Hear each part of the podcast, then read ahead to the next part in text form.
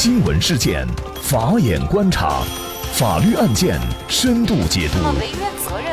传播法治理念，解答法律难题，请听个案说法。大家好，感谢收听个案说法，我是方红。更多的案件解读，欢迎您关注个案说法微信公众号。今天呢，我们跟大家一起来聊一下十三名外籍人员沿山脉攀爬非法入境广西，已经被依法遣返。据澎湃新闻报道，随着新冠肺炎境外输入病例的持续攀升，外防输入已经成为目前疫情防控的重点之一。三月二十九号出版的《中国纪检监察报》刊文介绍了广西百色市落实防止境外疫情输入的工作情况。那报道称，三月二十五号，广西壮族自治区百色市百百南乡纪委书记杨建峰组织全乡。村监会开展外防输入的工作检查，主要呢是希望大家继续睁大眼睛、竖起耳朵，发现问题立即报告。因为一周以前呢，就有十三名外籍人员沿山脉攀爬非法越境进入百南乡，立即被边境管理部门呢依法遣返。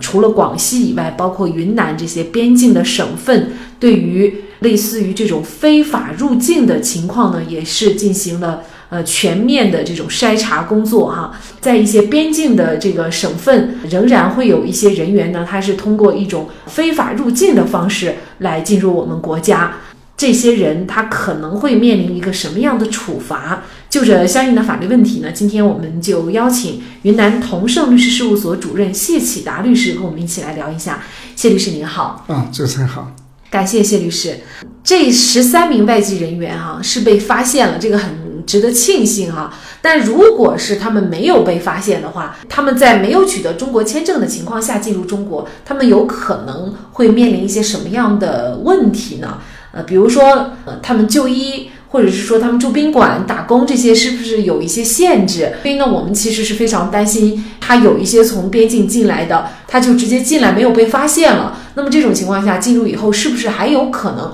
发现他们非法入境的情况？是否能够彻底杜绝这个进入中国境内的情况发生呢？嗯，好的。那么这一次啊，我们看这个十三个人，他们沿这个山脉攀爬，及时发现，及时遣返。但是如果说是没有办法发现，就是我们所说的偷渡，那么这个呢就有可能涉嫌偷越国边境罪。当然，如果说他们进行这种偷渡进来以后，他的就业啊、工作啊、住宿啊这些都要受到影响。不只是现在疫情管控期间，在平时呢，用工啊、就医啊、住宿啊都要进行登记。偷渡进来的都会影响他们的就医、工作、住宿。那么像现在呢，这个疫情的管控期间，在这种严管之下，要谈这个工作啊、就业啊就很难了。但发现就会受到相应的处罚，及时遣返，或者是严重了就会涉嫌犯罪。这些人如果说是。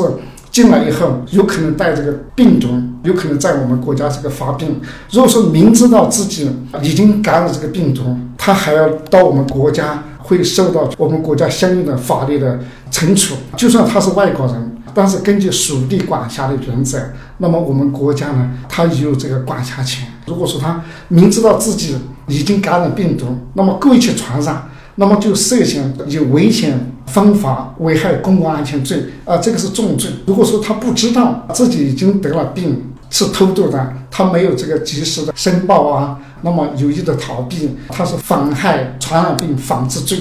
最好呢，就是要能够发动群众，利用群众的这个力量进行这个严管。那么我们云南这边呢，实际上是采取了比较有力的措施。虽然说我们本土啊早就清零，一个是。确诊病例还有疑似病例双清零，但是我们也看到，随着这个境外输入，到现在为止已经就是有十例这样的确诊病例。那么就是作为我们云南来说是很严峻的。我们云南国境线是四千多公里，有二十五个港口，而且属于国家级的港口。那么就有十九个，有六个呢属于省级的港口，便民通道有六十五条，就是我们。这样的压力是很大的，而且就是现在随着境外的病例这种增多，那么很多会想方设法的，那么进入我们国家。一个就是本国的他要回来，一个是外国的，那么觉得中国的医疗条件好，跑到中国来治病。那么我们云南因为越南、老挝、缅甸啊，这个国境线长，通道多，所以说是很严峻的，就要发动这个群众，要提出的口号就是要把人给守住，还有把这个村管住，边境村啊你要管好，还有就是把这个证件管住，就是办理相关证件的这些要严防把关，但是要保货物的顺畅，就是不影响这个贸易。到目前为止，输入病例那么都是按照正规这种进来的，那么像这种偷渡啊进来的。还没有发现有这样的病例，所以大家比较担心。比如说，他们一旦入境成功没有被发现的话，可能就存在他们住在哪儿、在哪儿吃的问题哈。而且呢，我们也知道，其实呢，在一些边境的省份，它确实也是存在非法用工的问题。在具体的相关部门查处的时候，确实要下功夫，而且是像您刚才所介绍的，叫全方位的共同来把好这一关啊。那么刚才其实您也提到了有一个罪名，就是说偷越国边境罪。那什么情况下可以构成这个？他这个呢，就是多次偷越国边境，呃，造成这个后果的。那么像有些这个在边境线上组织运输这样的人员，他就可能涉嫌三百二十一条运送国边境人员罪。十三个人这样进来，呃，那肯定是有组织的。那有组织的这种构成组织偷越国边境罪。当然他们没有进来，如果进来了以后，有人专门的接送，那接送的人就构成这运送他人。偷越国边境罪，那么进来以后，就是我们知道，就是他明明是涉嫌犯罪的这种，如果说接待了不不举报，如果说导致这种疫情的传播，就可能涉嫌就是妨害传染病防治罪。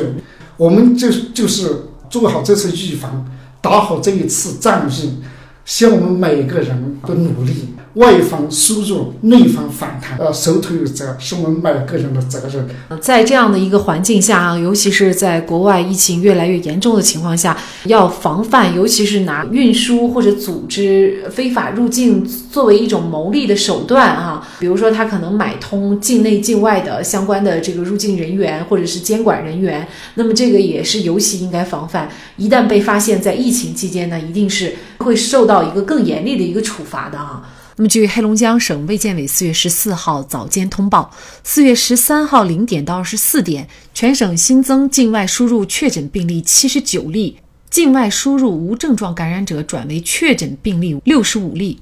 均为中国籍，从俄罗斯输入。延续此前输入病例特点，他们都是由绥芬河口岸入境。截至四月十三号二十四点，绥芬河口岸累计输入确诊病例三百二十二例。四月十三号，黑龙江下发通知，征集边境地区非法入境线索，对非法越境犯罪线索一经查实，将给予举报人人民币三千元的奖励；如边民自行抓获并交由有关部门处置的，一次性奖励人民币五千元。那么，除了广西、云南、黑龙江以外，辽宁、吉林、内蒙古、甘肃、新疆、西藏都属于边境省份。如何防止境外人员从水上、陆地非法入境，确实是目前摆在我们面前的重要任务。每一位公民都应该明确一点，就是如果有发现，就要主动上报，否则后果严重的话，要承担刑事责任。好，在这里再一次感谢云南同盛律师事务所主任谢启达律师。那么另外呢，我们本周五晚上的八点钟个案说法的直播继续开启。届时呢，我们会邀请法学副教授、从事多年房地产法教学的云南绿盛律师事务所李建明律师，就延期交房拿不到房产证、房子质量出问题等相关的法律问题，做客直播间和大家一起聊一聊。那么届时大家有相关的法律问题，也欢迎直接。进入我们的直播间，向李建明律师进行咨询和交流。那么，大家如果想获得我们节目的图文资料，欢迎您关注“个案说法”的微信公众号，在历史消息当中就可以找到这期节目的全部图文资料。那么，大家在生活工作当中遇到一些法律问题呢，也欢迎大家向我们进行咨询。您可以添加幺五九七四八二七四六七这部手机号码的微信号，就可以找到我们。他们都非常的资深、专业和负责任。感谢您的收听，我们下期节目再见。